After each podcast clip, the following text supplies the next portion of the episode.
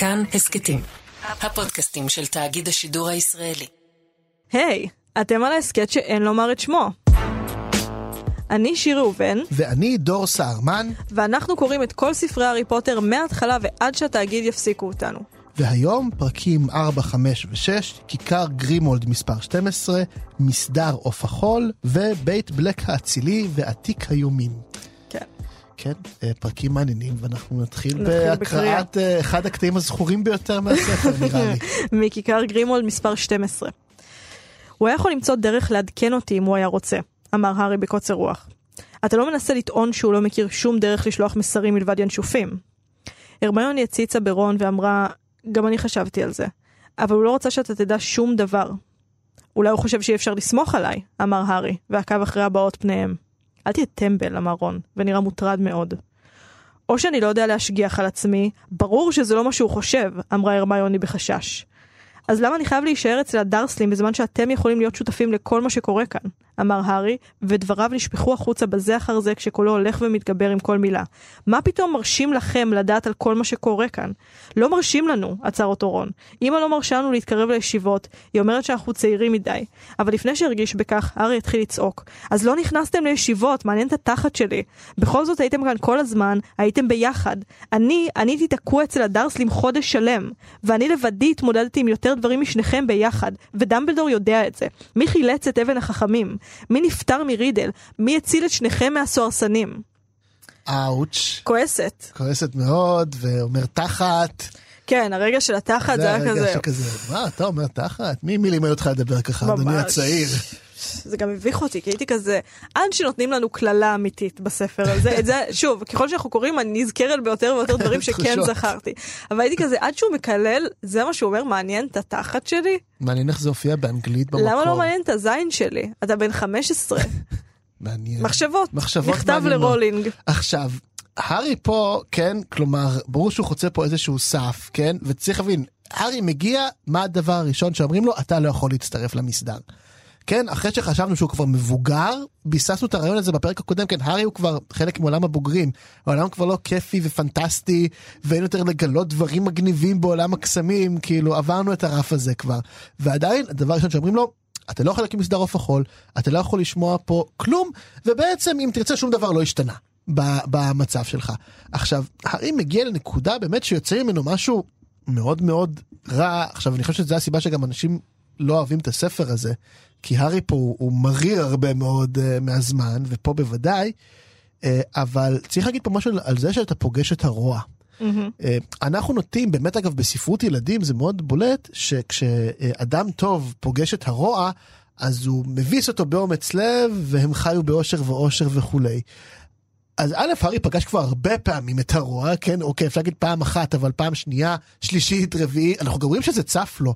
כן, הוא כן אומר, זה, זה שמור אצלו כל הדברים הרעים האלה. מי התמודד עם הסוסנים? מי השיג לא, את אבן החכמים? זה לא היה ונשכח, כן. זה, זה עוד יושב אצלו באיזשהו מקום, וכמובן אחרי הדבר הבאמת נורא שהוא עבר, וזה מה שצריך לזכור, כש, כשאדם אה, עובר משהו רע, אה, הוא גם נהיה באמת יותר רע וקשה בעצמו. כלומר, אה, אנחנו יודעים, אה, הנה זה לקח אני חושב שתי דקות עד שהגענו עכשיו לשואה, משהו כזה, אבל אה, לא סתם מדברים על תסמונת הדור השני, כלומר, אלו הילדים שחוו את כל, את ההורים שלהם בעצם, ניצולי השואה, שעליהם הוציאו את כל הקושי והרגשות הנוראיים האלה. זה דבר אמיתי, כלומר, אחרי שעברת דברים נוראים, אתה לא אומר כאילו, וואי, איזה כיף ששרדתי את זה, איזה יופי. בדרך כלל במציאות שלנו, אתה תהפוך לאיש קשה יותר בעצמך. אתה תהפוך לאיש קשה יותר לא כי רק קרו לך דברים קשים, אלא כי אתה יודע שדברים כאלה יכולים לקרות. נכון. אתה, הנפש שלך מבינה שגבולות הגזרה של מה שהיא חשבה שהם דברים רעים שיכולים לקרות, זה לא רק אה, למעוד ברחוב, לשבור רגל, אה, שייפרדו ממך, זה לראות ילד, נער, נהרג סתם בלי שהגיע לו, זה לראות אדם מבוגר מענה אותך בלי שהוא מכיר אותך אחרי שהוא רצח את ההורים שלך, אתה מבין שאלה הגבולות האמיתיים שבהם אתה מתנהל. ובגלל זה השוואה לשואה היא מאוד נכונה, כי האנשים שראו את השואה, אלה הגבולות של העולם. אין, אלה הגבולות גזרה של העולם. כשאתה חושב על דבר נוראי, זה כזה, אה, זה הכי נוראי שיכול לקרות, אז הם חוו את זה, זה... אני מאוד מסכימה, זה, זה הופך אותך לבן אדם אחר, כי בסופו של דבר כולנו מתנהלים באיזה שהם גבולות של מה אפשרי. בגלל זה קואוצ'רים הרבה פעמים כשהם רוצים אה, לה- להגביר את היכולת שלך אה, לחלום חלומות, אומרים לך תדמיין את זה, תדמיין כן. את זה, אתה יכול, אתה יכול לעשות הכל, אלה באמת גבולות שאנחנו חיים בהם והתודעה הזאת היא באמת יוצרת את המציאות. וברגע שהתודעה שלך מתקעקעת בצורה הזאת שבה אתה יודע שהדברים האלה גם יכולים לקרות, אתה תהיה אדם שונה, בגלל שזה קרה. נכון. עכשיו מכאן אנחנו נעבור לדמות האהובה עליי, הדמות הכי מעניינת לכל כן. הפחות, פרסי ויזלי. ולרגל העניין אני אפילו אקרא שוב, אה, אחרוג ממנהגנו ונקרא שוב. בכיף. לפרסי ולאבא היה ריב, אמר פרד. בחיים לא ראיתי את אבא רב עם מישהו ככה. בדרך כלל זאת אימא שצועקת. זה קרה בשבוע הראשון אחרי סוף הלימודים, אמר רון. עמדנו לבוא לכאן ולהצטרף למסדר. פרסי חזר הביתה וסיפר לנו שהוא קודם בעבודה. אתה רציני? שאל הארי.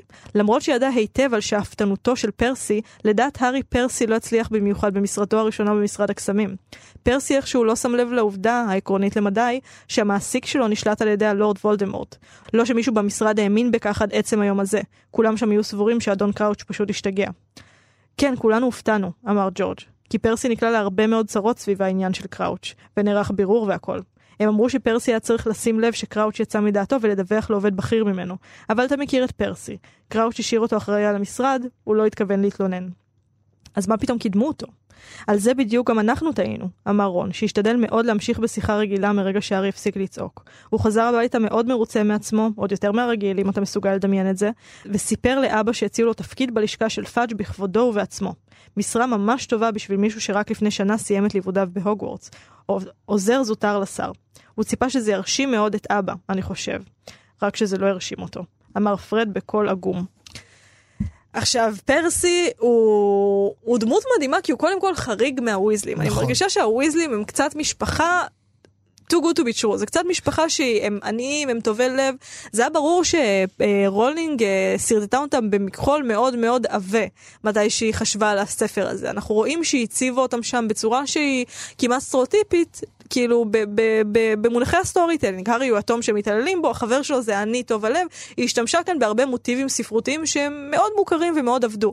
וככל שעובר יותר זמן ואנחנו מכירים את הדמויות והתחייבה לשבעה ספרים, וכאן זה הספר שבו זה הופך להיות בעיניי ספרות ולא רק ספר פנטזיה, הדמויות האלה הולכות ונפתחות. עכשיו, מה שקרה עם פרסי זה בעיניי אחד הדברים הכי מעניינים שיש. אני מסכים. אנחנו רגילים לחשוב עליו בתור החריג במשפחת ויזלי, בגלל שהאחים שלו הם כיפים, הם אה, כאילו עושים כל מיני שטויות, יש להם את החנות, יש להם, אה, עדיין אין להם את החנות, אבל הם, הם כאילו הם לא הולכים בתלם במיוחד. פרסי למרות זה שהוא גריפינדור, הוא סוג של פקיד, הוא אפור, הוא רואה חשבון כזה, הוא רוצה להצליח, הוא רוצה אה, להגשים את עצמו, הוא היה מדריך, הוא מאוד מרוצה מעצמו, הוא מאוד זחוח, הוא לוקח את עצמו ברצינות, מאוד לא ויזלי, מאוד לא ברוח צה"ל של ויזלי. עכשיו, עם זאת, אי אפשר להתעלם מכמה הנחות יסוד שנמצאות פה בריב הזה. פרסי הוא היחיד גם, מתוך כל הוויזלים, שרוצה להמשיך את ארתור. הוא היחיד שבא ועובד במשרד הקסמים. הוא לא אומר, אני אלך ואני אקים חנות, הוא לא, החלום של רון זה להיות קפטן, בדיוק. כן. אני הולך לעבוד במה שאבא שלי עובד. עכשיו, אי אפשר להתעלם מזה שלמרות הביקורת שפרסי מבטא בעצם ההתנהגות שלו למשפחה, אה, שהיא ביקורת על זה שהם לא רציניים, שהם לא הולכים קדימה, הוא גם מאוד רוצה שאבא שלו יאהב אותו. אתה לא הולך ועובד במקצוע של אבא שלך אם אתה לא רוצה את הקול הכבוד הזה ממנו. והקונפליקט פה, בעצם שנמצא כאן, זה שמצד אחד אנחנו רואים פרסי ממשיך את אבא שלו, הוא עובד במשרד הקסמים. מצד שני, בתוך הריב הזה, אי אפשר שלא לקרוא את הביקורת שיש לפרסי לאורך כל הספרים על המשפחה שלו, רק שהיא לא נאמרת במילים, היא נאמרת בבידול. גם להיות שונה מהמשפחה שלך זה להגיד, אני לא כזה מסכים עם מי שאתם ועם איך שאתם חיים את חייכם. עכשיו, מה שמתגלה בריב הזה, זה שפרסי צועק על אבא שלו שבגללו הם עניים, שהוא אף פעם לא רצה להתקדם, שהוא לא אמביציוזי, אה, ושפרסי מנסה ליצור משהו בשביל עצמו. ובאיזה קטע אבא שלו תוקע לו מקלות בגלגלים ואומר לו שפאג' רוצה לקדם אותו כדי לשמוע מודיעין על דמבלדור. Uh, עכשיו מבחינת פרסי אני חושבת שזה הניגוד הכי יפה בין החלקים באישיות שלו. שמצד אחד הוא אומר אני רוצה להמשיך את אבא שלי, אני רוצה שאבא שלי יאהב אותי, אני רוצה שהמשפחה שלי תקבל אותי, אני ממשיך אותם. ומצד שני, לפרסי יש המון ביקורת עליהם, בגלל שהוא אומר, אם אתה לא רצית להתקדם, תראה איזה השלכות היו לזה על החיים שלי. ואנחנו יודעים, למרות שזה לא כל כך מוצג לנו דרך פרסי, זה דווקא מוצג לנו דרך הוויזלים האחרים, עניין העוני. אה, זה שהאחים התאומים בספר הרביעי מאוד מאוד מתאמצים להשיג כסף בהתערבויות. ורון, אנחנו מאוד רואים איך העוני שלו מאמלל אותו, הוא חריג. הוא מסתובב עם שרביט שבור בגלל שהם לא יכלו להרשות לעצמם שרביט חדש. הוא מסתובב עם גלימת טקס מביכה שכולם צוחקים עליו בגללה. הוא אה, לא יכול להרשות לעצמו לקנות אוכל. ואני חושבת שהקונפליקט כאן זה זה ש... פרסי בא לאבא שלו ואומר למרות שאנחנו לא חווים את זה על פרסי, אפשר להניח שהוא חווה את אותם הדברים, במיוחד כי לא אין את הקסם האישי הוויזלי הזה. כלומר סביר להניח שהוא היה צריך להיות מין דמות של אני חייב להיות מושלם כדי להצליח, אני חייב להיות מושלם כדי לפרוץ את המעגל הזה, את מעגל העוני הזה שאבא שלי הוליד אותי לתוכו. עוד שאלה שלא נשאלת כאן, למה הבאת כל כך הרבה ילדים? אם אתה לא יכול לדאוג להם לאיזושהי רווחה כלכלית סבירה. כל הטענות האלה של uh, בן כלפי אב, uh, וזה שרטוט מאוד יפה של יחסים של אב ובן, שמצד אחד, כשאתה מתבגר, אפרופו התבגרות, כמעט כל נקודה וכל דמות בספר הזה מגיעות להתבגרות. אתה מצד אחד מאוד רוצה את האישור שלו, אתה הילד מאוד רוצה את האישור שלו, שהוא יאהב אותך, שהוא יתגאה בך, גם אומרים כאן זה מה שפרסי חשב, זה מה שפרסי רצה, ומצד שני, אתה רואה כבר את כל הדברים הלא טובים שהוא עשה, ואתה כועס עליהם. ולא רק שאתה כועס עליהם, אתה גם מנסה לתקן אותם.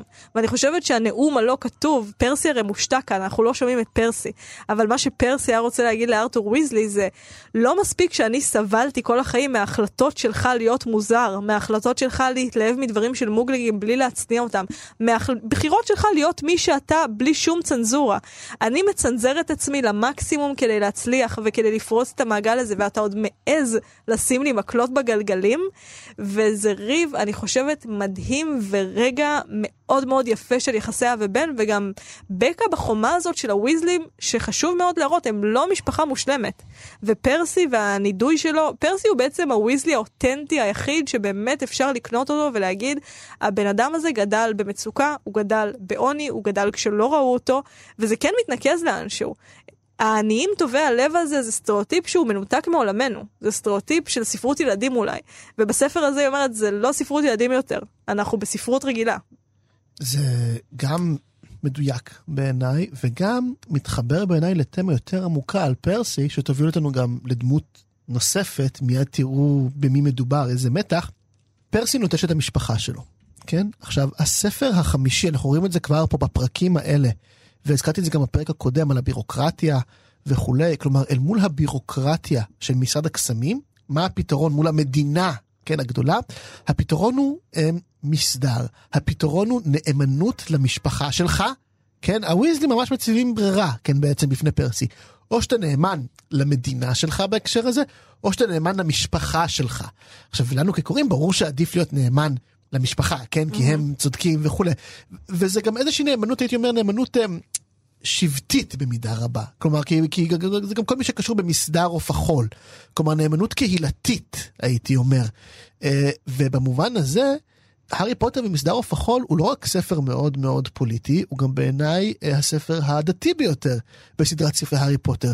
משום שזו דת, כ- דת במובן החברתי שלה, דת כ- כקהילה, כן, כמשהו טרום מודרני. אה, שגם לפעמים ככה מתייחסים לדת, גם אם זה לא בהכרח נכון. פרסי בוחר, כן, עושה פה בחירה באמת, הוא אומר, אני בוחר בממסד, mm-hmm. אני בוחר בבירוקרטיה, כן? ובמתח שתמיד קיים אגב, בארצות הברית זה מאוד בולט, אבל גם בישראל, תחשבי גם על הקורונה, כן, המתח הזה של חרדי, כן, קהילה מול מדינה, mm-hmm. כן, במי אתה בוחר? אה, ולפעמים נראה לנו שזאת צודקת ושזאת צודקת, אבל זה מתח שתמיד קיים. בספר החמישי הוא בולט יותר מכל, ופרסי עושה בחירה אל מול הבחירה של הוויזלים, מול הבחירה גם של הארי במידה רבה כמובן. וזה מעניין מאוד אה, לחשוב על זה בתור מה סיריוס עשה. כי אנחנו נחשפים פה בפרקים האלה אה, לסיריוס, שגם הוא אגב עגום, עצבני, הוא נמצא בסוג של כלא מבחינתו, כי הוא mm-hmm. נמצא בבית הוריו. השנוא ביותר, עם תזכורת גם ללמה הוא שנוא אותם, עם הדיוקן של אימא שלו, ועם קריצ'ר גם אדון הבית, כן, אה, ייתכן שעדיף כבר באמת להיות באזקבן מבחינות מסוימות. ואז הוא גם מאוד מאוד מריר, וגם אנחנו רואים פה עוד סיפור של בריחה מהמשפחה שלך, כן? כי גם סיריוס ברח mm-hmm. uh, מהמשפחה שלו, אבל למה סיריוס ופרסי לא שקולים? משום שסיריוס לא עזב את המשפחה שלו לטובת המדינה, או לטובת הממסד. אם כבר, המשפחה של סיריוס היא הממסד, היא גם אותן אליטות אה, ישנות, כן? ישראל הראשונה. ישראל היא לא דימוי טוב לזה, כן, כי כן, אין לנו אצולה. אין לנו אצולה, זה מאוד בריטי בהקשר הזה, זה מאוד אירופאי.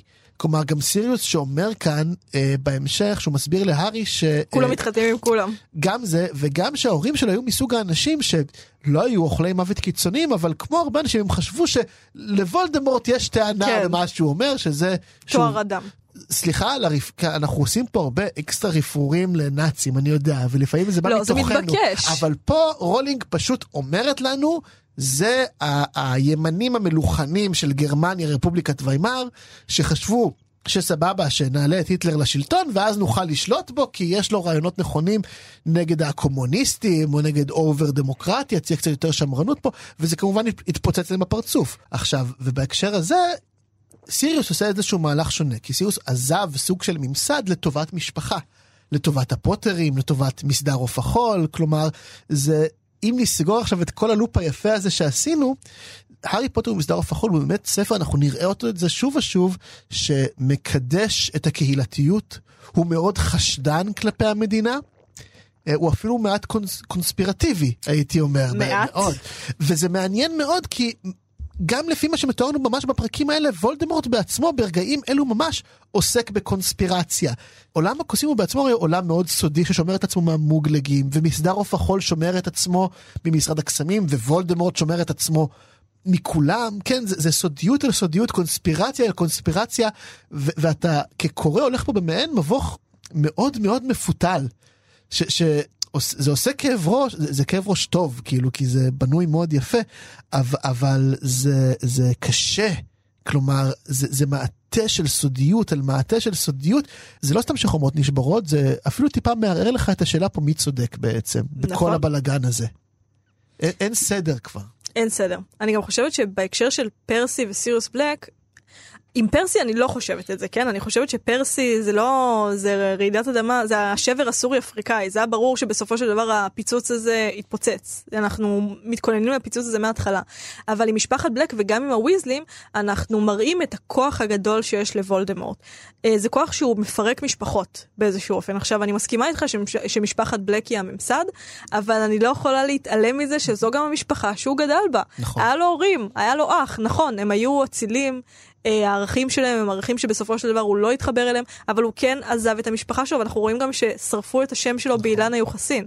פרסי מתפרק ממשפחתו. הכוח הזה שיש לוולדמורט, שזה לא רק אה, לפרק משפחות כשהוא בא ורוצח את המשפחה, זה גם לפרק משפחות בגלל שהוא מייצר איזשהו קרע כל כך עמוק בחברה, שמשפחות פשוט מתפצלות. חברים מהמשפחה פשוט, שמם נשרף באילן היוחסין, לטובה או לרעה. סיריוס בלק הוא הפרסי של אוכלי המוות באיזשהו אופן. מעניין. עוד נקודה שאהבתי בספר הזה, שאנחנו מגלים שהבית הזה הוא בעצם הבית שסיריוס גדל בו. אה, והוא לוקח את זה מאוד קשה. כי הוא אנוס לחזור למקום שהוא ברח ממנו.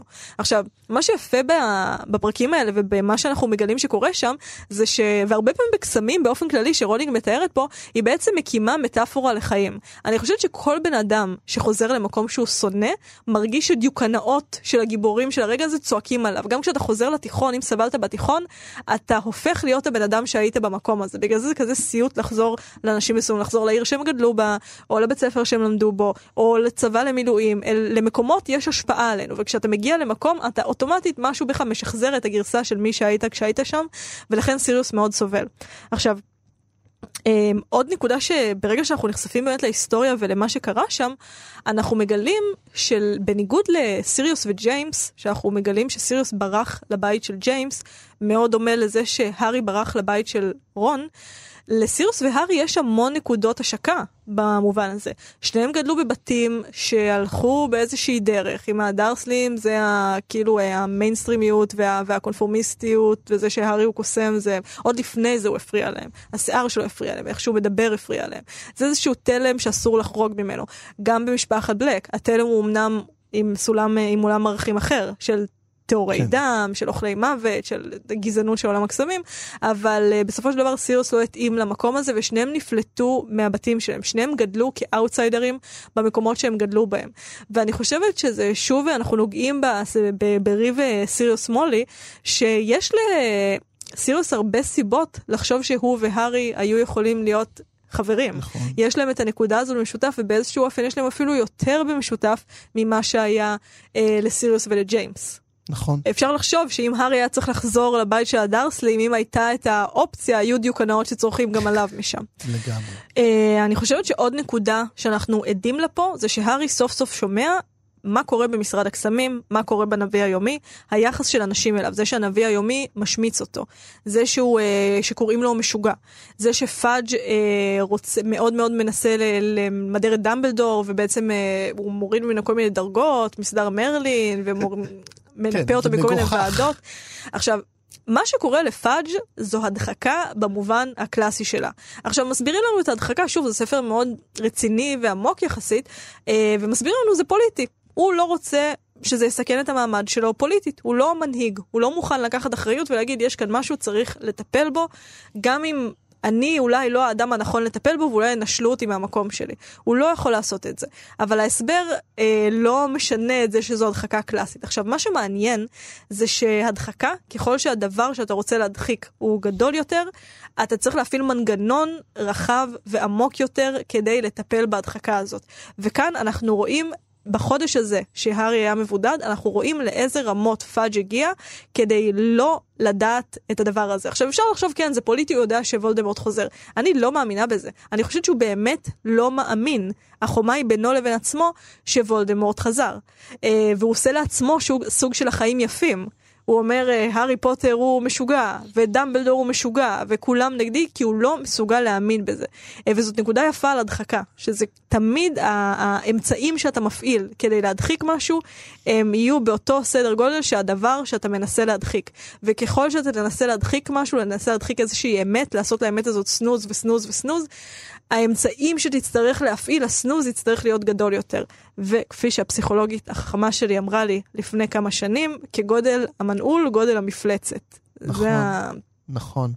עכשיו, הפרק הזה, באמת, כן, מעבר להדחקה הפסיכית שפאד, שגם כמובן תתפוצץ עליו בסוף, באתי להגיד בעזרת השם. בעזרת השם, היא תתפוצץ עליו איזה איש. נבל. אבל אה, הוא לא נבל, הוא עלוב. הוא נבל, אה, הוא נבל מודרני. כן, כן. אה, הוא לא וולדמורט. לא, הוא לא וולדמורט. עכשיו, הפרק הזה כולל הרבה מאוד פיצוצים, כן? כלומר, הארי מתפוצץ על החברים שלו. אנחנו מגלים שהיה פיצוץ בין uh, פרסי לבין המשפחה שלו. אנחנו אפילו לומדים בדיעבד בהיסטוריה, כן, על הפיצוץ בין סירוס שהיה למשפחה שלו, כן? יש פה הרבה מאוד בומים. והפיצוץ הכי מעניין בפרק הזה, הוא זה שקורה בין uh, מולי ויזלי לבין סיריוס, כן? שמתחילים... חד משמעית. לריב בשאלה, uh, זה כאילו ריב על, על האם צריך לספר להארי או לא. אבל אה, ברור שזה ריב הרבה יותר אה, עמוק בהקשר הזה. כלומר, יש שם את הרגע הממש יפה שסיריוס אומר לה, אה, הוא לא הילד שלך מולי, ואז היא אומרת לו, הוא בדיוק כמו הבן שלי. ואז זה הקטע שמולי מתיחה בו, כן? הוא לא ג'יימס. Mm-hmm. אתה חושב שהוא חבר שלך, אבל הוא לא חבר שלך, הוא ילד. זה ריב שריגש אותי. גם אותי. כי א', אתה רואה באמת מצד אחד את האהבה הענקית שיש להם לכל האנשים שם, וזו אהבה שבאמת מובילה לחרדה ולאימה נוראית. וכי, כי אתה פשוט פוחד על כולם, ועכשיו השאלה היא, אוקיי, אז מה אני עושה עם זה? עכשיו, צריך להגיד פה משהו על מולי. אני קורא פה את מולי בפרקים האלה, מולי אומללה. כן, מינו אותה להיות בעצם סוג של מפקדת המפקדה הזו, כן, Mm-hmm. היא אחראית כל ערב להאכיל... אה, אם הבית. להאכיל, זה מעבר לזה, היא אחראית להאכיל את כולם, היא אחראית לנקות את כל הבית הזה, שזה סיוט. היא צריכה לארח כל מיני טיפוסים מפוקפקים שהיא לא אוהבת, היא צריכה לשמור על כל הילדים שלה, פלוס הרמיוני, פלוס הארי, כן, שלא יעשו שטויות. במידה רבה גם סיריוס ילדותי פה, כן, סיריוס מתנהג ממש כמו ילד, וגם היא צריכה כל היום לסבול את הפרצופים החמוצים שהוא עושה לה, כן, במקום להתנהג כמו אדם מבוגר, אז הוא כל היום, אה, לא יודע מה, ממש כמו נער מתבגר פה בהקשר הזה, סיריוס. ומבחינה הזו הוא כושל פה. אה, גם בתור מבוגר וגם בתור סנדק בעיניי. ומה הפלא שגם היא כבר אה, זה הגיע לה עד פה זה פעם ראשונה שאנחנו רואים לא סתם אתמול היא צועקת על פרד וג'ורג' כן אנחנו רואים פה איזשהו דיון באמת עקרוני בשאלה למה אתה יכול לחשוף ילדים. עד כמה אתה אה, צריך לשתף אותם. והעמדה של סיריוס, אני חושב בגלל שבמידה רבה סיריוס בעצמו לא באמת התבגר, אולי כי הוא לא חווה בגרות נורמלית, כי כאילו אם מסתכלים על ה timeline הוא כנראה נכנס לאזקבאן כשהיה בן 20 ומשהו, לא יודע מה. אה, ועכשיו הוא ממש מתנהג בתור סוג של נער, הוא כאילו נתקל, מישהו היה, הוא, הוא מתחיל לשחזר לאט לאט עכשיו את האופי שהיה לו. לפני שהוא היה באזקבאן וזה אופי של, של נער בחור צעיר כן מולי שהיא אולי טיפה יותר מבוגרת לא יודע נגיד היא מבוגרת בעשור ממנו נניח אם אני מנסה לדמיין את הטיימליין פחות או יותר. אה, אבל היא מתנהגת כמו אדם מבוגר ואחראי שגם צריך שוב להשתלט פה על, על ערימה ש, של בני נוער של אדם שהוא כמו בן נוער ועל בלאגן וזה לא פלא שזה מוביל באמת לפיצוץ הזה אה, אבל זה פיצוץ של אהבה וזה גם כמו שהארי ודאדלי הטיחו אחד בשני אמיתות מכאיבות אני חושב שגם אה, מולי וסיריוס הטיחו אחד בשני אה, אמיתות אה, לא קטנות כלומר אה, שמולי רואה בהארי אני לא יודע אם זה אמיתות משהו כואב אבל יש פה שיקוף ברור שהיא רואה את הארי כבן שלה ושסיריוס אמור דווקא להיות זה שרואה את הארי בתור בן אבל הוא רואה אותו יותר בתור מין חבר בן גילו. אני... הייתה לי גם קריאה של זה, קצת שונה משלך אבל, אני בבקשה. מודה. אמ, קודם כל, אני חושבת שזה רגע מדהים, אני מסכימה איתך, זה ממש רגע יפהפה בפרקים האלה. עכשיו, דיברנו על זה, אני קראתי בזה את הדבר הבא, דיברנו על זה שהספר הקודם היה ספר התבגרות. Uh, הספר הזה באיזשהו אופן מגיע אלינו רגע אחרי. הייתה התבגרות, ועכשיו כולם מתמודדים איתה. עכשיו, ברגע שאתה עובר התבגרות, ברגע שאתה עובר גיל התבגרות, ברגע שאתה יוצא מהבית של ההורים שלך, גם ההורים שלך, גם האנשים שסביבך עוברים משהו. גם הם עוברים ציון דרך בחיים שלהם שבדרך כלל לא מתייחסים אליו. כלומר, תסמונת הקן הריק. זה דבר שקורה לאנשים שהילדים שלהם עוזבים את הבית. לאף אחד לא אכפת, אתה מדבר בעיקר על הילד שעזב את הבית. עכשיו, אה, ובעיניי אלה הם הפרקים האלה. עכשיו, מולי, אני מאוד מסכימה עם מולי. כאילו, אני כן חושבת שארי הוא בדיוק כמו הבן שלה. כן כן אבל- אני חושב שהיא צודקת כן, כן, לצורך העניין. זהו, אני לא חושבת שהיא צודקת. אני חושבת שהיא צודקת בעיקר בזה שהיא מעמידה את סיריוס במקום ואומרת לו, אתה רואה בו את ג'יימס. מה לא בסדר בזה שהוא רואה בו את ג'יימס? זה בדיוק מסוג מערכות היחסים שהארי אוהב להיכנס אליהם. לסיריוס זה מאוד מנחם, הנה יש המשכיות, לא איבדתי את החבר שלי, הוא נראה כמוהו, אני אתייחס אליו בדיוק כמוהו, אבל אז הוא לא רואה את הארי. הוא פשוט לא רואה את הארי, הוא לא רואה מה מתאים לו, הוא לא רואה מה נכון לו.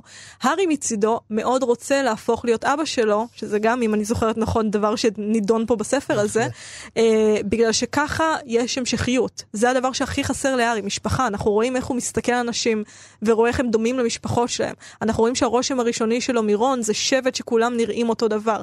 אז ברגע שמעניקים לו את הדבר הזה, אתה כמו אבא שלך, יש המשכיות שמאוד מאוד חשובה לו. וכך הם יכולים להיכנס למערכת היחסים המאוד לא בריאה הזאת שאותה מולי מנסה לעצור. עם זאת, כן. מולי עוברת את הדבר המעניין באמת, בגלל שמגיע שלב בחייהם של הורים שהם מבינים שהם לא יכולים לשמור יותר על הילדים שלהם, וזה באמת קורה בגיל ההתבגרות. הילד שלך יוצא, ב... הדברים שאני עשיתי בגיל ההתבגרות, אם ההורים שלי היו יודעים, כאילו, ואין מה לעשות, הם אנשים עצמאיים ומבוגרים, ואנחנו גם רואים איך זה זולג למולי בין האצבעות. איך הסמכות שהיא הייתה מפעילה פעם, ואמרה פרד וג'ורג' לא יכולים לשמוע את זה, ואז ארתור אומר לה, האמת שהם כן יכולים לשמוע כן. את זה, את לא יכולה להגיד להם מה לעשות. אז רון, תלך אתה. אני, הארי יספר לי הכל, כן. אז חבל שאני אלך. הארי, את לא יכולה להגיד לו מה לעשות, הוא לא הבן שלך. והיחידה שהיא מצליחה איכשהו להזיז בצעקות זו ג'יני. היא נלחמת, היא נאבקת פה בגלל שהיא מאוד רוצה להגן על ההורים שלה מהכיעור של העולם. ומגיע שלב שאתה לא יכול להגן על ההורים שלך מהכיעור של העולם, זה מאוד הזכיר על לי, לי- הילדים. על הילדים, כן. Uh, זה מאוד הזכיר לי דודה שאני מאוד מחוברת אליה, דודה שלי מיכל, וכשהילדים שלה הגיעו לגיל ההתבגרות, אז uh, אתה יודע, זה דבר, פתאום הם היו ילדים קטנים, נפגשנו אחרי שנה, אה, הם מבוגרים, אז שאלתי אותה, איך זה בשבילך, כאילו, להיות אימא ל teenagers, כאילו, ואז היא אמרה לי שזה קשה. ושאלתי אותה למה, והיא אמרה כי אני רואה שהם סובלים, אני רואה שהם סובלים ובא לי להגיד להם, תן לי להיות אתה לשעתיים, אני מסדרת לך הכל, אתה חוזר הכל חדש, אבל אי אפשר לעשות את זה, אתה לא יכול לעשות את זה. וזה אני חושבת השברון לב של ההורות.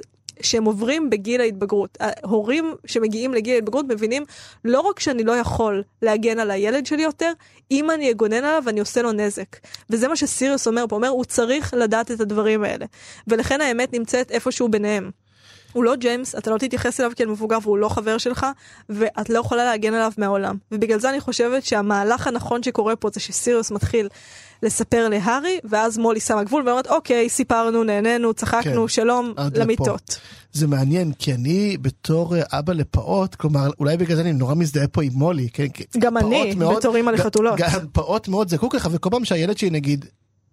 נגיד קצת חולה או היה לו כזה איזה ערב שכזה הוא כזה השתן נורא חזק וקפצנו למיון והכל בסדר זה היה סתם סטרידור זה עובר אבל כאילו באותם רגעים אני כאילו מוכן לעשות הסכם עם אלוהים כאילו משהו כמו זה סדרי גודל כזה אלוהים אתה כאילו עכשיו כורת לי את יד ימין והילד שלי לא יהיה חולה. כאילו זה זה מה שאני מוכן להקריב באותו רגע. אני כאילו באמת מוכן מוכן להקריב את חיי למעשה בשבילו. זה זה חד משמעית אפרופו הדיון שלנו גם ב... ב פרק הקודם, כן. על את מי אני מקריב ואת מי לא. אה, אני מוכן גם להקריב את עצמי, לפ- לפני כולם אני מוכן להקריב את עצמי. יואו, זה אה, ממש עושה לי חשק ללדת כבר עומקים של האהבה שאתה מתאר. זה, זה, וזה באמת ככה, ולכן אני גם מבין פה מאוד מאוד את uh, מולי ש, שחווה את זה, כלומר, והרצון הזה להגן תמיד על הילדים שלך, באמת כנראה, כי, כי גם כשהם בני 16-17, כנראה גם כשהם בני 30, אתה רואה פעוט בן שנה וחצי שמשתעל באמצע הלילה, ואתה אתה, אתה רוצה לעטוף אותו, אתה רוצה כאילו, אתה רוצה לקחת את הסבל שלו, כן. בעצם מה שאמרה דודה שלך, אתה רוצה לקחת כל הסבל שלו עליך עכשיו, ברגע זה אתה מוכן, שזה גם יהיה מועצם פי אלף. בגלל זה כשעוברים, כשמישהו עובר התבגרות, בסוף כולם עוברים התבגרות, ואני חושבת שהקושי של גיל ההתבגרות, וזה אולי עוד דבר יפה שקורה בהורות, הוא לא נשאר, זה לא רק הנער שסובל, זה גם ההורה שסובל מזה שהוא מבין שנגמרו הימים שיכולתי להציל אותו נכון. מהסבל הזה, אני כבר לא הדמות הכל יכולה בחיים שלו. נכון? אה, טוב, בזה נסיים. בזאת אנחנו נסיים. בשבוע הבא אנחנו נקרא את פרקים 7, 8 ו-9, משרד הקסמים, השימוע והפחדים של גברת ויזלי. כיף גדול. אפשר להזין לנו בכל אפליקציות ההסכתים ובאתר כאן, וחוץ מזה אפשר להצטרף לקבוצת הפייסבוק שלנו, הקבוצה שאין לומר את שמה. תעשו שם חיים חברים. אה, תודה רבה שיר. תודה רבה דור, ואני רוצה לומר תודה רבה לירדן מרציאנו שהפיקה אותנו וערכה. תודה.